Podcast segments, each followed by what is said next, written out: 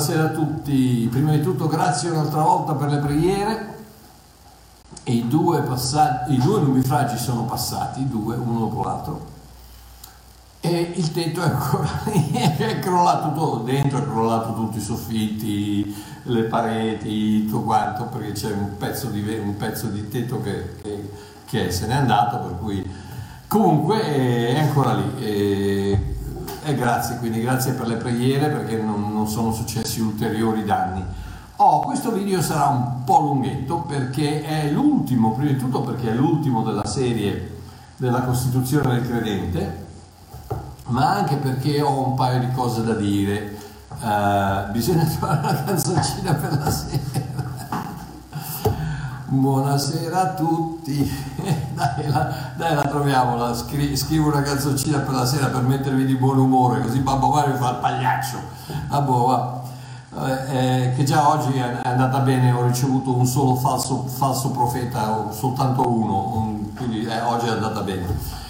D'accordo, allora, uh, nuovamente volevo ricordarvi che quando Giovanni disse a Gesù che c'era un gruppo che scacciava i demoni, pi- piuttosto c'era uno che scacciava i demoni nel suo nome, ma che non faceva parte del loro gruppo, Gesù rispose, non avresti dovuto farlo. Se non è contro di noi, è per noi.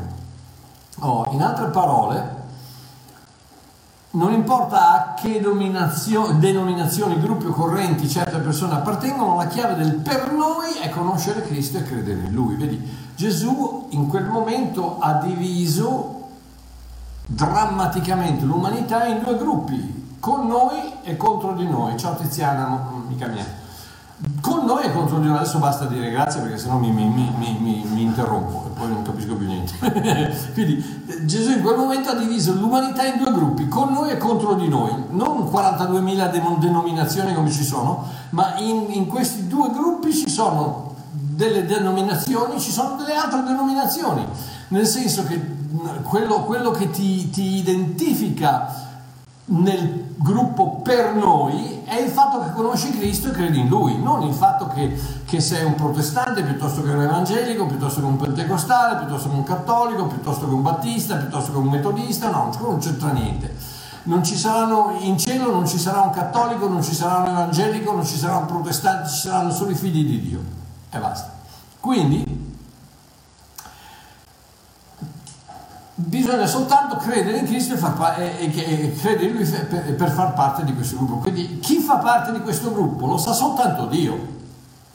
2 Timoteo 2,19 dice il Signore conosce quelli che sono suoi. Quindi soltanto, soltanto Dio conosce quelli che gli appartengono. Ergo, se la persona che ti sta dinanzi appartiene a Dio, sarà meglio che non la tocchi. Se invece non gli appartiene, sarà meglio che non la ferisci e che la ami come la ama tuo padre. Pensa, pensa, pensa, pensa, pensa un attimino, frena un attimino, frena e ricordati cosa ci ha detto di fare Gesù. Ama il tuo nemico e ama tuo fratello. Quindi non abbiamo via di scampo. Tutti questi che Dio li benedica poveracci, proprio perché non sono altro che poveracci, che non fanno altro che insultare me, Walter, eh, falso profeta di qua, figlio di Satana di là. Mi, mi, dispiace per loro perché l'unica cosa che Gesù gli ha detto di fare è quella di amare, di amare i nemici di amare, di amare, gli amici e non lo fanno. Eh, quindi sono un po' vuotini. Comunque, quindi non riuscirai mai ad arrivare alla salvezza di una persona attraverso la mente, lo potrai fare solo attraverso il cuore. E il cuore non si apre con i ragionamenti, ma si apre con amore.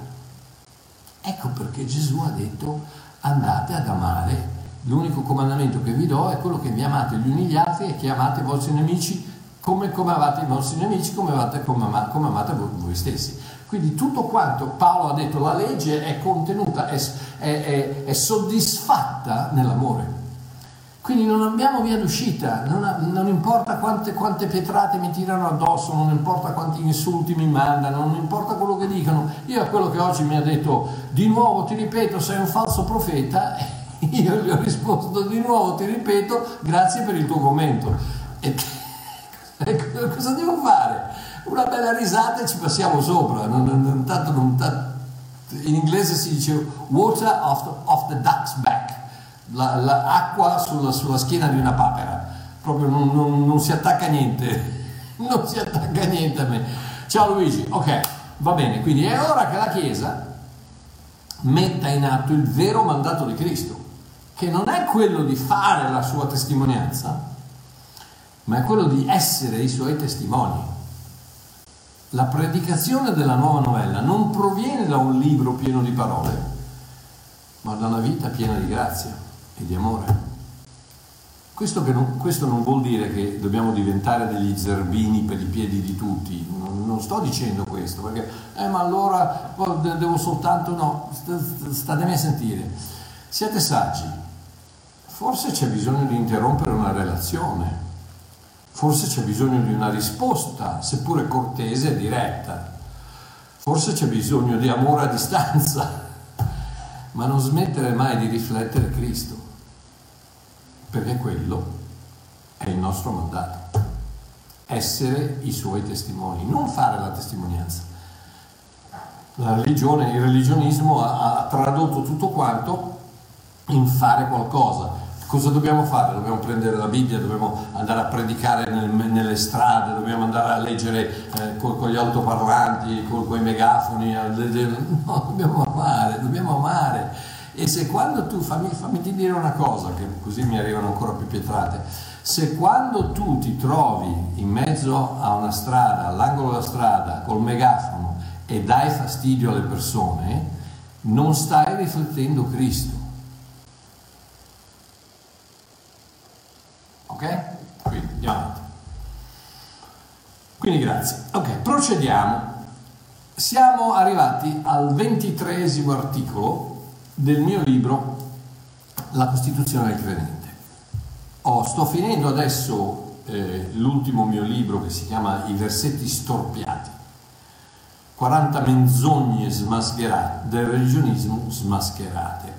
E quello sarà interessante perché ci sono tutti, tutti i versetti eh, che i religionisti ti sbattono in faccia ogni volta per poter con, contrariare la grazia. E vabbè, comunque, lo, lo sto, sono arrivato al 27, oggi ho finito il 27 e altri 13 e poi anche, anche, quel libro lì è finito. Fra l'altro mi, eh, la tipografia in Ungheria mi ha detto che il libro è partito dall'Ungheria lunedì per arrivare a Napoli, quindi prima alla fine della settimana, oggi, domani, dopodomani, eh, il libro cartaceo sarà a Napoli, quindi se lo volete eh, ordinare è disponibile su www.ilsuovillaggio.com, eh, sarà al costo cartaceo di 15 euro, inclusa la spedizione, eh, altrimenti in pdf al prezzo di 10. Se non ve lo per, potete permettere, non vi preoccupate, fatemelo sapere, io ve lo mando gratuitamente, ok? non vi dovete preoccupare di niente, anzi io sono molto contento oggi perché questo è l'ultimo, del, l'ultimo del, del, della Costituzione credente, quindi avrò 23 audio che voglio mettere, messaggi audio che voglio mettere su, un, su una chiavetta eh, da poter um, rendere disponibili a tutti quanti che la vogliono, così che avete tutto il libro, tutti i messaggi, tutti i 23 eh, articoli della Costituzione credente in formato audio che ve li potete mettere in macchina in formato cd o quello che sia sentirli e sono, sono convinto che vi, vi, saranno di benedizione quindi la costituzione di una nazione cos'è? è quella legislatura alla quale tutte le altre leggi devono sottomettersi cioè se, io, se la legislazione se la costituzione se la costituzione della, della Repubblica di Mario Marchiò dice che l'unico colore disponibile eh, per, per la Bibbia è nero e io arrivo con una Bibbia bianca, la legge che dice le Bibbie bianche vanno bene deve cambiare perché la Costituzione dice che soltanto, vale soltanto quella nera. Quindi la Costituzione è quella legge ombrello che copre tutte le altre leggi, alle quali le, le altre leggi si devono sottomettere ed è per quello che io ho, ho, ho creato questi 23 articoli alle quali tutte tutti i messaggi, dottrine, sermoni, video, libri o qualsiasi altra forma di insegnamento deve, devono sottomettersi per poter essere scoperti alla luce della verità che ci fa liberi. Se no perdiamo tempo, se no perdiamo, perdiamo, tempo, non serve a niente. Se continuiamo a, a fare le dispute eh, se, se, se, i nostri peccati sono stati perdonati più o meno, se dobbiamo fare questo, quell'altro, quell'altro, no. Dio è amore, Dio ci ha amato a tal punto che ha messo Gesù Cristo sulla croce perché noi potessimo ricevere la vita eterna se soltanto ci crediamo. Dopo che Dio ha fatto una cosa del genere, dopo che Gesù Cristo si è sacrificato in modo tale, noi pensiamo ancora di poter aggiungere qualcosa ma siamo impazziti, ma, ma, ma, siamo, ma, siamo, ma, che, ma cos'è questo, questa arroganza? Cosa, ma chi ti pensi, ma chi credi di essere? Tutto è compiuto, punto e basta. Tutto quello che devi fare è dire, wow, grazie, che salvatore, che meraviglia, che amore, che abba, che papà, grazie papà, gloria a Dio, grazie, grazie, grazie, grazie papà. Tutto quello che devi fare è dire grazie e ricevere, perché non c'è niente che puoi aggiungere all'opera completa della croce di Gesù Cristo o all'opera completa del sangue versato sulla croce di Gesù Cristo. Quindi, articolo 23, dice questo. Tu, questo è interessante ragazzi, l'ultimo articolo del libro. Tutto il giudizio di Dio si è esercitato su Gesù Cristo, una volta per sempre. E il cristiano non ha nulla da temere per quanto riguarda il gran trono bianco o il tribunale di Cristo. Sono, queste, queste, queste, sono domande che mi vengono fatte regolarmente. No, allora il, il tribunale, il coso, eh, c'è, c'è stato, c'era un, un, un film negli anni, negli anni, 90, mi sembra primi no, del 90, dove c'era questo qui che... Ah, poi fra l'altro, c'era, io, io, ero, io ero a Pensacola, in Florida, con mia moglie, quando eh, hanno predicato, che è la chiesa di Mike Brown, quando hanno predicato un messaggio dove c'era questo qui che veniva avanti e c'era un riflettore da, dal tetto che puntava su di lui e, e questa, questo vocione di dietro che diceva allora ecco quello che tu hai fatto nella tua vita, vieni avanti. E io lì per lì ho detto, mamma mia, e, questo, e, e, quelli che, che, si spaventano, eh, qui si spaventeranno tutti. Invece alla fine del culto, ragazzi, centinaia di persone che sono andate avanti io non riesco a capire come si fa a, a, a, ad innamorarsi di un Dio che ti mette davanti sotto il riflettore, ti punta il dito e dice questo è quello che tu hai fatto nella tua vita, adesso ti giudico. Boh. Eppure questo è il, è il, è il modo di, di, pensare, il modo di vedere le cose. Invece stasera e attraverso il, l'articolo 23 della Costituzione credente voglio farvi vedere che invece non, è, non dobbiamo avere timore assolutamente del giudizio di Dio. 1 Giovanni 4, 17 e 18. In questo l'amore è reso perfetto in noi, che nel giorno del giudizio abbiamo fiducia, perché quale Egli è, tali siamo anche noi in questo mondo. Quindi quale eh, abbiamo fiducia nel giorno del giudizio, perché? Perché noi saremo come è Gesù. Ah, come fai a dire una cosa del genere? È facile, guarda, guardami le labbra noi saremo, come Gesù lo dice la Bibbia, perché tali siamo anche noi in questo mondo. Quali Egli è, tali siamo anche noi in questo mondo. Non, non, nel mondo nel perfezionato, non nel paradiso, eccetera. In questo mondo, adesso come figli di Dio, siamo stati fatti con la stessa materia, con la stessa materia con la quale Gesù Cristo è stato fatto, lo stesso spirito. Siamo uno con Lui e Lui è uno con Dio. Ed ecco perché non, che possiamo avere fiducia, perché poi continua l'Apostolo Paolo, continua e dice nell'amore non c'è paura, anzi l'amore perfetto caccia via la paura, perché chi ha paura teme un castigo. Quindi chi ha paura non è perfetto dell'amore. Senti la semplicità, la semplicità di questo versetto. Ti trovi davanti a un, a un Dio che da lontano, con, con questa voce cavernosa, ti dice io ti giudico. È chiaro che hai paura hai paura perché quella voce non ti, non ti, risveglia amore, ma ti risveglia giudizio, ti risveglia legge, ti risveglia eh, eh, condanna. Invece l'amore ti, ti mette in pace perché? Perché quello che ti sta parlando è tuo padre e quindi tu sai che qualsiasi sia l'esito di quello che sta per succedere sarà sempre buono perché Dio ti ama.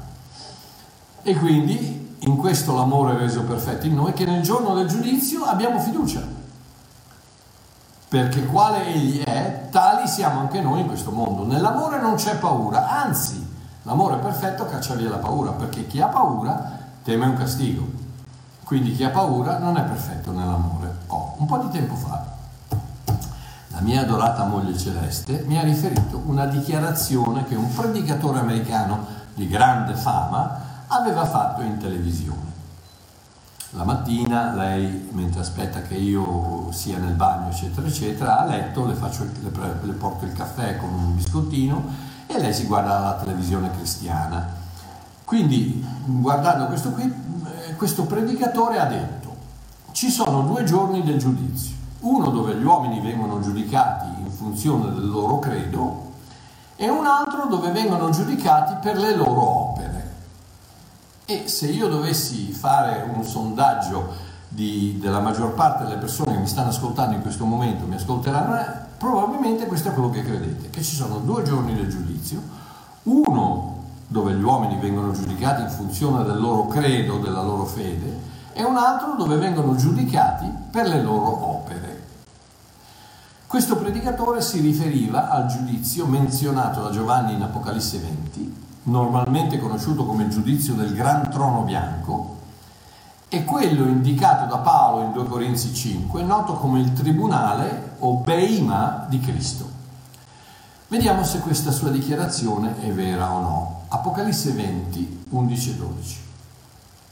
Questo è l'Apostolo Giovanni nuovamente che dice, poi vidi un gran trono bianco e colui che vi sedeva sopra, dalla cui presenza fuggirono il cielo e la terra e non fu più trovato posto per loro, e vidi i morti. Attenzione, vidi i morti, grandi e piccoli, che stavano ritti davanti a Dio e i libri furono aperti e fu aperto un altro libro che è il libro della vita e i morti furono giudicati in base alle cose scritte nei libri secondo le loro opere. Ok? 2 Corinzi 5:10.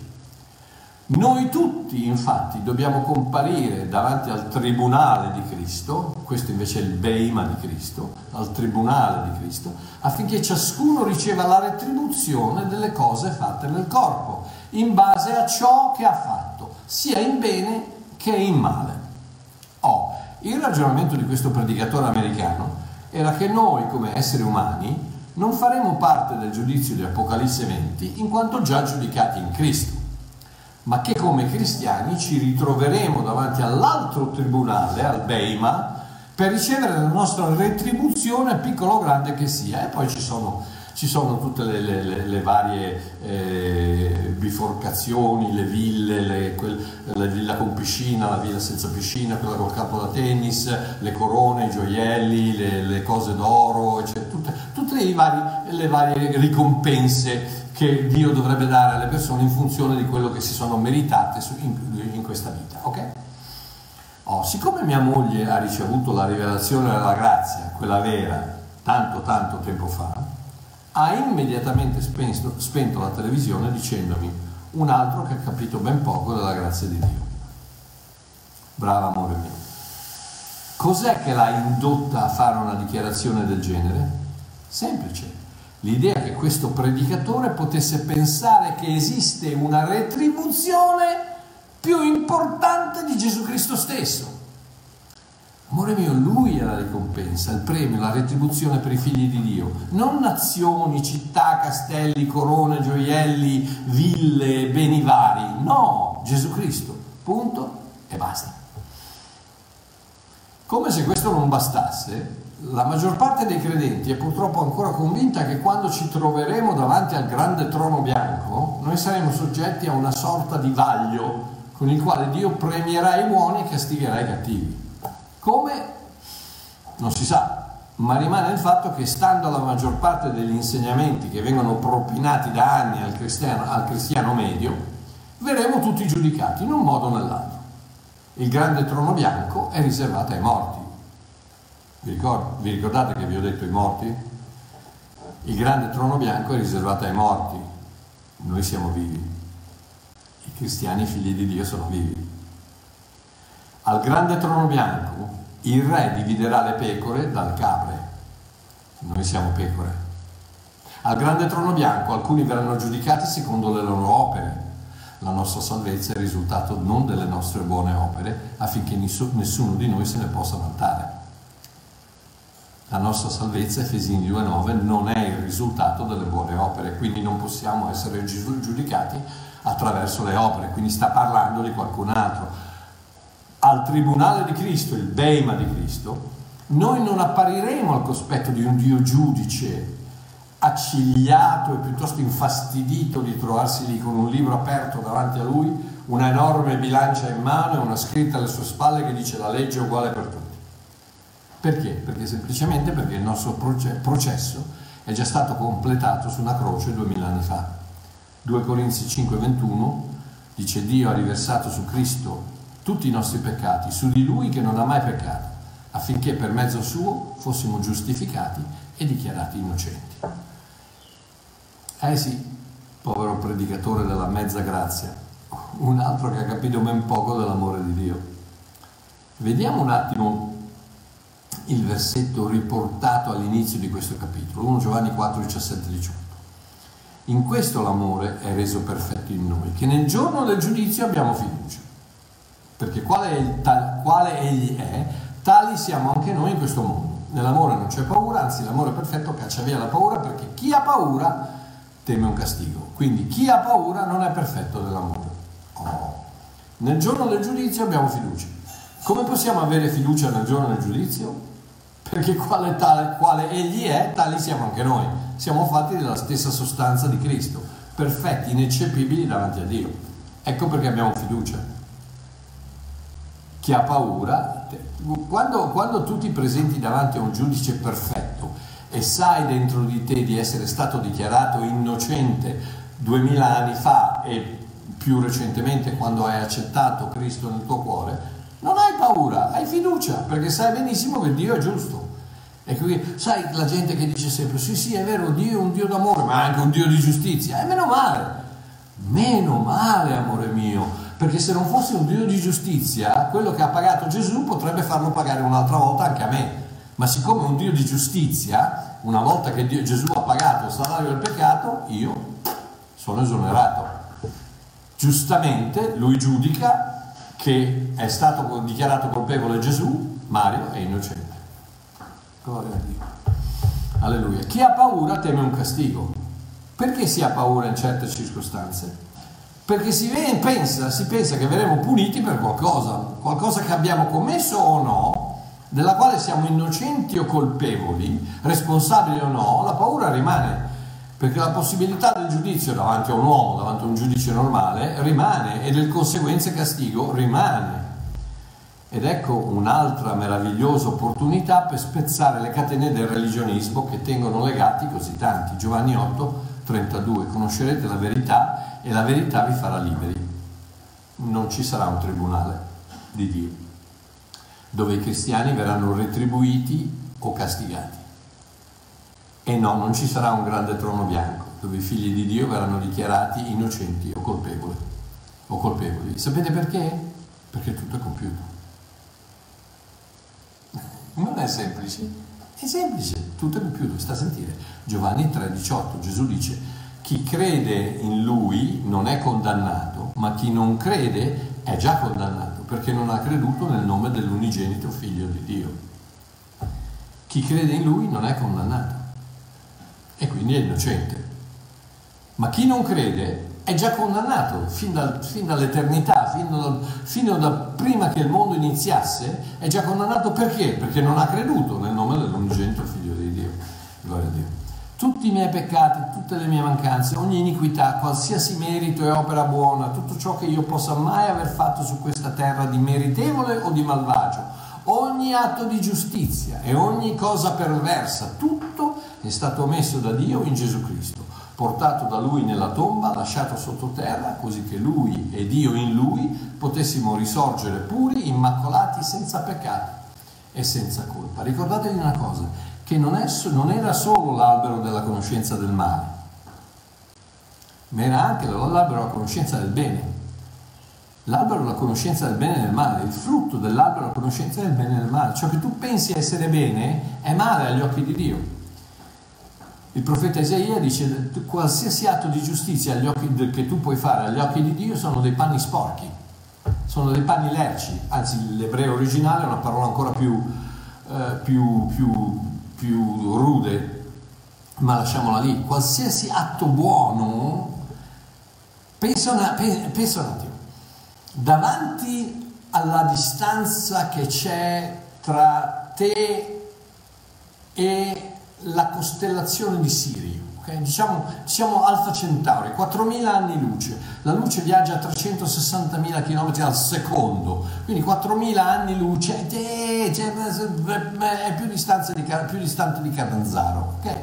Quindi immaginati che differenza fa tra te in piedi a 4.000 anni luce di distanza e te in punta di piedi a 4.000 anni 10 luci di distanza. Nessuna.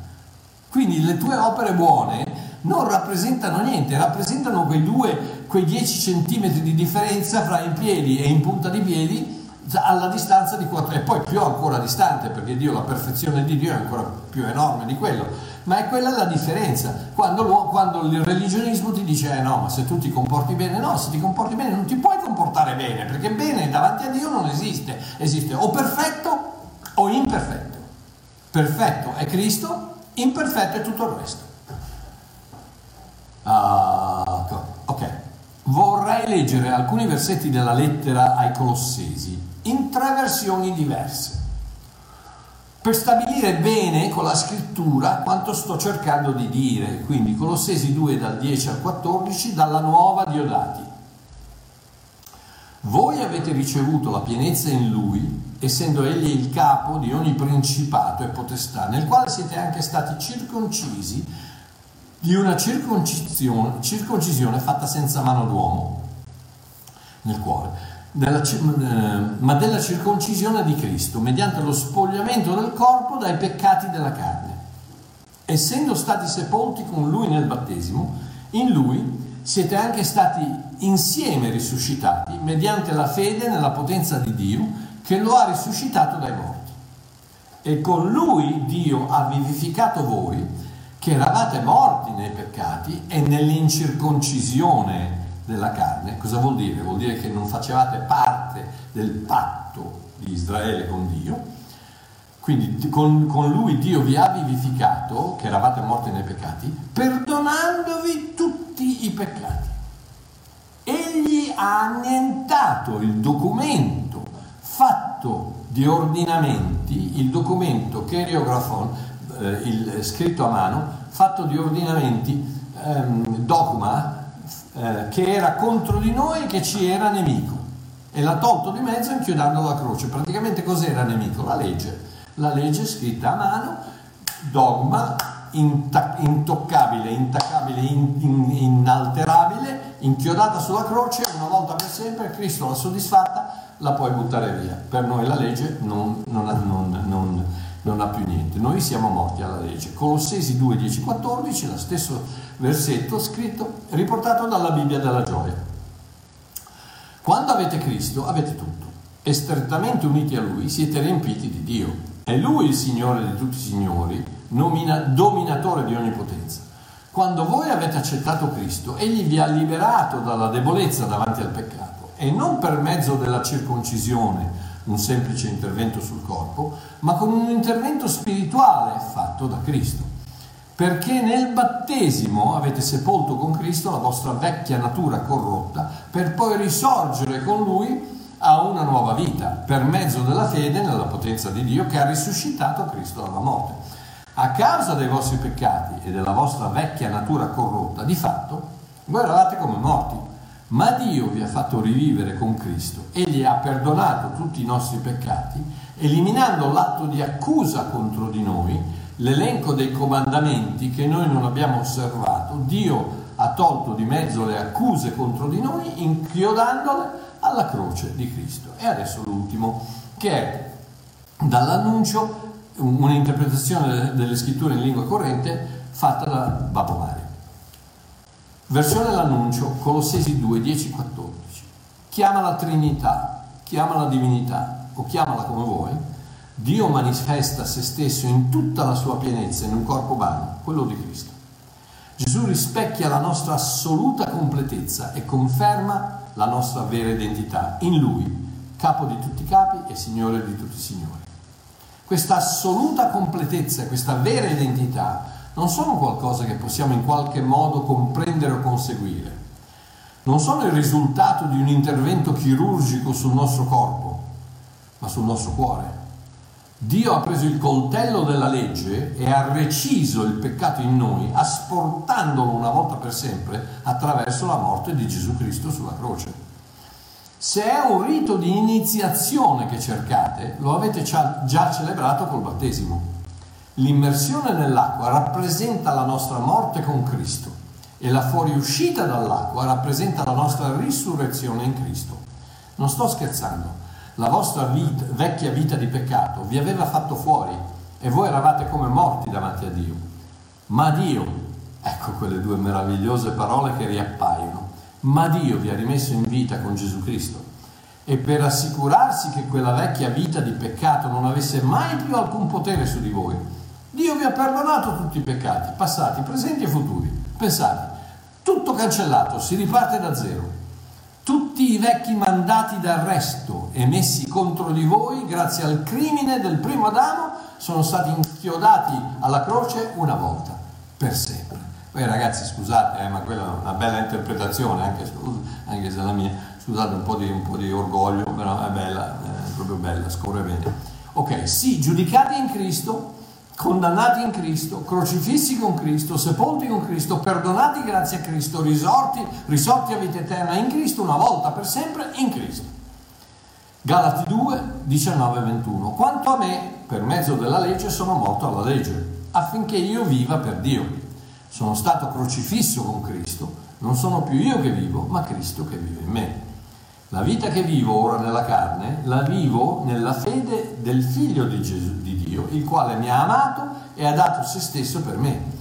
Io non annullo la grazia di Dio perché se la giustizia si ottenesse per mezzo della legge, statemi a sentire, se ci fosse qualsiasi cosa che tu puoi ottenere attraverso la legge, attraverso il tuo comportamento, attraverso il tuo modo di fare, attraverso la tua cosiddetta santificazione, se ci fosse una piccola, la più piccola cosa che tu possa aggiungere all'opera della croce, Cristo sarebbe dunque morto inutilmente. La legge è veramente uguale per tutti. State a sentire questo. Romani 3, 9, 10 e 19, 20. Paolo dice, che dire dunque?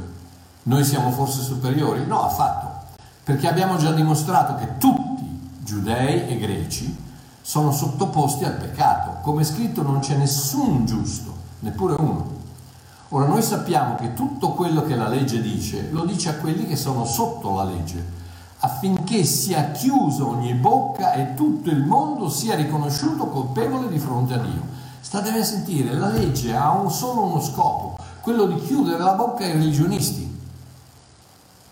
Ma vedete che, semplice, che, che semplicità che c'è nella scrittura? L'unico scopo della legge è quella di chiudere la bocca ai religionisti e dirgli no, non puoi obbedire la legge. Provaci e vediamo se riesci a non concupire, vediamo se, non riesci a, se riesci a non mentire, vediamo se non riesci a non guardare una ragazza e desiderarla, vediamo se non riesci a, a non dire a qualcuno idiota e come se tu l'avessi ucciso, vediamo se lo puoi fare. La legge chiude la bocca a tutti, non c'è nessuno giusto, neppure uno, affinché tutto il mondo sia riconosciuto colpevole di fronte a Dio, perché mediante le opere della legge nessuno sarà giustificato davanti a lui. Infatti la legge eh, fa, eh, ha il risultato opposto, dà la conoscenza del peccato. Galati 3, 13 14. Cristo ci ha riscattati dalla maledizione della legge, essendo divenuto maledizione per noi, poiché sta scritto maledetto chiunque appesa al legno, affinché la benedizione di Abramo venisse sugli stranieri, noi, io e te, in Cristo Gesù e ricevessimo noi, io e te, per mezzo della fede lo Spirito promesso. Ah, oh, cancellate l'immagine di quel Dio giudice con la bilancia in mano e la scritta alle spalle e ammirate un padre magnanimo con le braccia aperte e un sorriso sul volto che ci guarda e dice se la giustizia si ottenesse per mezzo della legge, Cristo sarebbe dunque morto inutilmente. Alleluia. Galati 2, 19, 21, nuovamente versione l'annuncio. Sono morto al vecchio sistema di cercare di far piacere a Dio con i miei sforzi. La mia co-crocifissione con Cristo è più che valida. Mi sono identificato completamente con Lui. Dio mi ha ucciso sulla croce in Cristo e mi ha risuscitato dalla tomba con Cristo. Cristo vive in me. La fede nel suo amore, nel suo sacrificio mi permette di vivere come un figlio di Dio. Tornare da Mosè sarebbe un enorme insulto alla grazia che Dio ci ha fatto. Se la legge potesse aggiustare le cose, Gesù sarebbe morto per nulla. Giovanni 14, 2, 3. Nella casa del Padre mio ci sono molte dimore, se no vi avrei detto. Forse, se no, vi avrei detto forse che io vado a prepararvi un luogo. Quando sarò andato e vi avrò preparato un luogo, tornerò e vi accoglierò presso di me affinché dove sono io siate anche voi. Amore mio, se non sei totalmente perfetto, tu abitare con Cristo non ci vai, non ci vai. Ecco dove è uscita quella aberrazione del purgatorio, perché i cattolici si rendono conto che sì, è vero che tu sei una nuova creatura in Cristo, però siccome pecchi, eh, dice, non, non, vai all'inferno perché, perché, hai accettato Cristo, sei stato battezzato con lo spruzzetto, eccetera, eccetera. È come se uno quando, quando seppellisce una persona invece di, di, di, di seppellire la bara ci, ci, butta fuori sopra un pochino di terra. No, no, no, la sepoltura è una sepoltura completa, totale. Quindi non, non c'entra niente, in paradiso ci vanno solo i perfetti, dichiarati innocenti in Matteo 25, 34, venite, benedetti da mio Padre, entrate nel regno preparato per voi fin dall'inizio del mondo. Alleluia. Gesù guarda le pecore, il re guarda le pecore e dice venite, entrate. Ho preparato il regno per voi fin dall'inizio dei tempi. Oh, voglio, vorrei raccontarvi una breve storia che ho scritto io, eh, intitolata L'avvocato. Ok? Che ore sono? Dai, ancora un 10 minuti. Eh. Ok. Questa è la storia intitolata L'avvocato, scritta da Mario Mario, Babbo Mario. Dopo aver vissuto una vita abbastanza decorosa, la mia esistenza terrena giunse alla fine.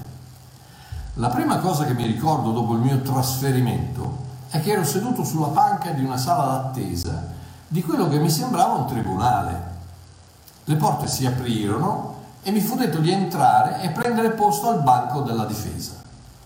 Guardandomi intorno vidi il pubblico ministero. Mamma mia, era la persona più brutta che avessi mai visto. La sua faccia si contorse in una smorfia quando mi vide. Certamente stavo per sorbirmi un bel terzo grado. Mi sedetti e guardando alla mia destra vidi lì seduto il mio avvocato, un uomo, un uomo robusto, eppure dai modi premurosi e gentili, la cui figura mi sembrava molto familiare. La porta all'angolo si aprì e comparve il giudice con un aspetto imponente, vestito di una toga maestosa. Nell'attraversare la sala, la sua sola vista incuteva rispetto. Non riuscivo a distogliere lo sguardo dalla sua figura. Preso posto al suo bancone, dichiarò l'udienza aperta. Il pubblico ministero si alzò e dichiarò: Io sono il dottor Belzebù dell'Università dell'Ades e sono qui per dimostrarvi perché quest'uomo merita la galera. Quindi procedete a raccontare di bugie che avevo detto, cose che avevo rubato, robaccia che avevo guardato, misfatti che avevo commesso e persone che avevo ferito e ingannato. Aggiunse tante altre cose tremente che io non ricordavo neanche. Purtroppo però tutte vere un resoconto molto dettagliato. Più lui parlava, più io sprofondavo nella mia sedia. La sua requisitoria durò un tempo che a me parve un'eternità. Sconvolto com'ero dall'esposizione da parte del pubblico ministero di tutte quelle cose sulla mia vita, lo fui ancora di più nel vedere che il mio difensore se ne stava lì seduto in silenzio, senza accennare ad alcuni tentativi di difesa. Io sapevo di essere colpevole di tutte quelle cose, ma è anche vero che avevo pur fatto qualcosa di buono nella mia vita. Non poteva ciò compensare almeno in parte quello che avevo fatto di male? Eh, non ero senz'altro peggio di tutti quei milioni di uomini venuti al mondo prima di me, che avevano fatto le stesse cose. Il mio avvocato avrebbe dovuto alzarsi, difendere, reclamare giustizia, eh, chiedere un aggiornamento del processo, invocare clemenza o qualcosa del genere. Ah, le mie speranze di uscire assolto da quel processo presero decisamente una brutta piega. Il pubblico ministero terminò con veemenza la sua arena dichiarando quest'uomo merita la condanna, è colpevole di tutti i miei capi d'accusa e non esiste persona al mondo che possa provare il contrario. Giun- giunto il suo turno, il mio, avvocato, il mio avvocato si alzò e iniziò a camminare. Fu allora che compresi perché mi sembrava così familiare. Lui si, arrotolò, si arrotolò le maniche e io immediatamente lo riconobbi dalle cicatrici sui polsi. Si fermò dinanzi al bancone del giudice, fece un leggero inchino con la testa e disse sommessamente, Padre. Quindi si volse a parlare alla corte. La ringa dell'accusa è corretta quando dice che quest'uomo ha commesso molti crimini.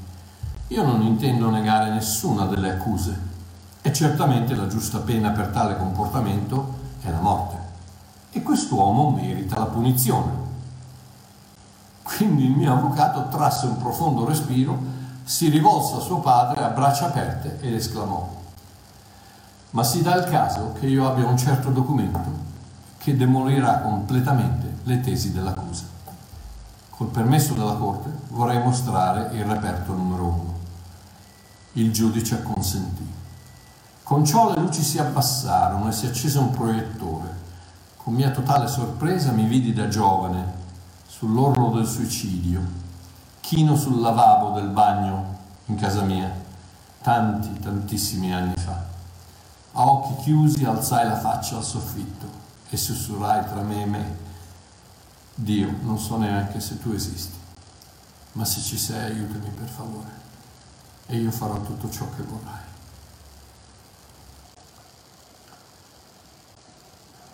Appena l'ultima immagine svanì nel silenzio, i miei occhi si inumidirono a quel ricordo. Era passato così tanto tempo, eppure era tutto ancora così reale. Il mio avvocato allora dichiarò, vorrei richiamare l'attenzione della Corte sul libro della legge, capitolo dei Romani, paragrafo 10, comma 13, che stabilisce chiunque invoca il nome del Signore sarà salvato. A motivo della sua richiesta fatta il secondo giorno di febbraio del 1982, Quest'uomo risponde a tale requisito. Egli non deve essere sottoposto alla giustizia, ma alla misericordia. Una volta seduto al suo posto, il mio avvocato rimase in silenzio. Si arrotolò nuovamente le maniche, guardò il giudice e ripeté. Non ho altro da aggiungere. Tutto è compiuto. Il giudice annui in silenzio, sollevò la sua mano possente e diede un colpo al mazzuolo. Quindi dalle sue labbra tuonarono le seguenti parole dichiaro quest'uomo innocente. Il caso è chiuso. Sia io che il pubblico ministero cominciamo a sobbalzare, io per la gioia e lui per la sua totale frustrazione. Quindi con un ridicolo sorriso che mi invadeva la faccia, io chiesi al mio avvocato, ma hai mai perso un processo? Lui mi guardò amorevolmente, mi mise un potente braccio sulle spalle e accompagnandomi fuori dal tribunale mi disse, tutti coloro che sono venuti a me chiedendomi di rappresentarli hanno ricevuto lo stesso verdetto che hai ricevuto tu, innocente. E con un saltello e una strizzatina d'occhio aggiunse, sì, chiunque abbia invocato il mio nome. Sono in piedi davanti al Re, non ho la minima paura del suo giudizio o di una possibile condanna, perché lo conosco bene, è mio padre e so che mi ama. Lui mi guarda e teneramente mi chiede di sedermi alla sua destra, poi dice, benvenuto figlio mio, nella gioia di tuo Padre. Ti dichiaro innocente, grazie alla tua fede nell'opera di Gesù Cristo. Ricevi la ricompensa della tua fiducia nel suo sangue. Entra nel regno che ho preparato per te, prima ancora che il primo secondo battesse e il tempo iniziasse. Ricevi la tua eredità di pienezza di vita. Benvenuto figlio mio. Tutto è compiuto. Alleluia. Quindi l'articolo 23 della Costituzione dichiara che se il messaggio che viene predicato, le istruzioni che vengono impartite o le dottrine che vengono insegnate dichiarano che rimane pur sempre un giudizio, negativo o positivo che sia, questi messaggi, istruzioni o dottrine sono errati e incostituzionali. Alleluia. Oh, mi sono arrivati un paio di messaggi di persone che Mario aiutami, ho paura della morte. Vedi cosa ho letto all'inizio? Ho letto che chi si trova nell'amore perfetto non ha paura. Non ha paura perché nell'amore non c'è paura. In questo l'amore è reso perfetto in noi, che nel giorno del giudizio abbiamo fiducia, perché conosciamo il giudice. Fratelli miei, sorelle mie, conosciamo il giudice, il giudice è papà. E un giorno di duemila anni fa, è un giorno di all'inizio di un'eternità fa, Dio ha guardato un agnello e lo ha trasformato in serpente, gli ha messo addosso tutti i peccati, tutti i peccati tuoi, tutti i peccati miei, tutta la maledizione, la morte, le malattie, tutto il negativo, tutta la tenebra, tutto il buio, tutta la cattiveria, tutto ciò che non è da Dio l'ha messo addosso a Cristo. Pensaci un attimo quando pensi di poter aggiungere qualcosa a quello che ha fatto Gesù sulla croce è diventato, è diventato peccato, è diventato quel serpente sull'asta di Mosè, è diventato Nehushatan che doveva, dovevi guardarlo e doveva assorbire il veleno da dentro a te in lui. E in quel momento Dio ha guardato te e ha guardato lui. Ha detto, Gesù sei colpevole, Mario sei innocente tutto è compiuto. Alleluia. Mi commuovo sempre quando penso a quel giorno nel 1982, quando un uomo finito, senza speranza, senza un domani, senza senza la conoscenza di Dio, senza, senza nessuna possibilità di vita, pronto a commettere suicidio, a poche ore dal suicidio.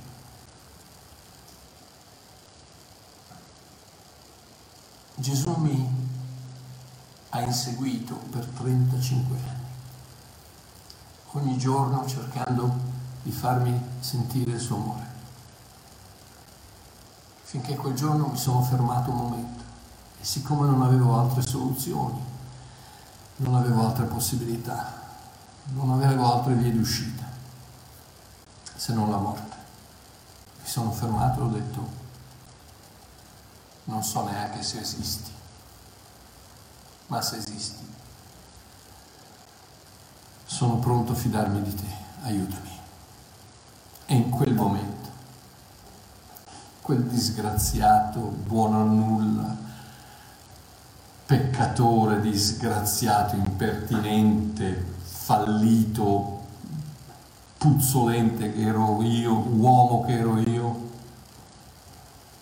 è stato inchiodato sulla croce in Cristo, una volta per sempre, ucciso dall'amore di Dio, preso, sepolto nella tomba con Cristo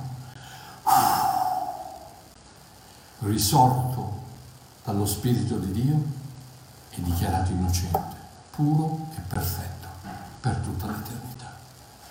E questo sei tu e questo sono io. Tutto ciò che devi fare è aprire la porta del tuo cuore e dire Gesù, entra. Sono pronto a fidarmi di te.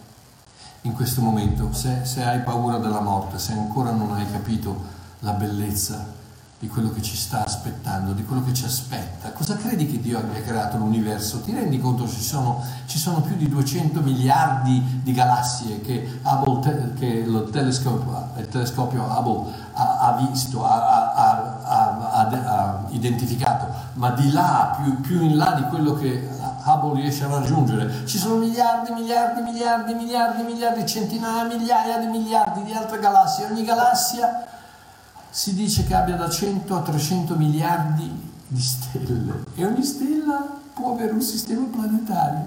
Quindi vi immaginate, e per, chi lo, per cosa l'ha creato Dio?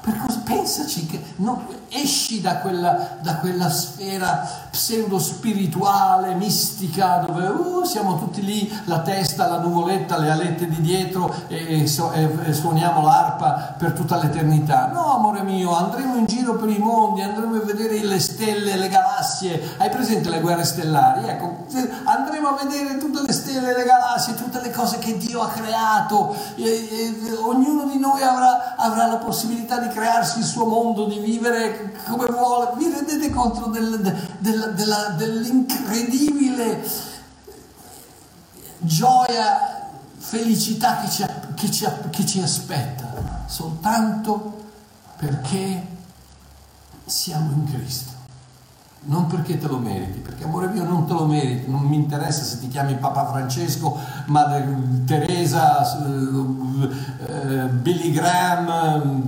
non mi interessa come ti chiami, Mario Marchiò, mi interessa come ti chiami. Buono o cattivo che tu sia, l'unica chiave per un'eternità di vita, di esplosione di vita più abbondante che tu possa mai immaginare è Gesù Cristo. E una volta che tu hai aperto la porta del tuo cuore, Apocalisse 3:20, sono alla porta del tuo cuore busso. Se mi lasci entrare, io e il Padre verremo dentro e ceneremo con te. Gloria a Dio, il pasto del patto che sigilla il patto, sigillati dallo Spirito Santo una volta per sempre. Chiudi gli occhi, ripeti questo con me. Dio Padre Onnipotente. Vengo a te nel nome di Gesù. Non capisco ancora tutto, non so bene perché alcune cose non, non hanno un senso nella mia testa, ma voglio fidarmi di te. In questo momento apro la porta del mio cuore. Sento che tu bussi, apro la porta del mio cuore e, ti invito a entrare tu, Trinità, Divinità, Padre, Figlio e Spirito Santo, Dio uno in tre. Entra, siediti a tavola e mangiamo insieme per tutta l'eternità. Non sarà più una tavola abbondata alla presenza dei miei nemici, sarà una tavola preparata alla presenza del mio Abba, Dio, per tutta l'eternità, per tutto l'infinito, una volta per sempre. Grazie papà. Amen. Vi voglio bene. Ripartiremo non so quanto, quando, ripartiremo con le domande e risposte, con con le dirette, eccetera, eccetera, vi, vi, tengo informati, vi faccio sapere. Per ora fatemi sapere se avete fatto quella preghiera, voglio mandarvi qualcosa. Un abbraccio, vi voglio bene, ciao.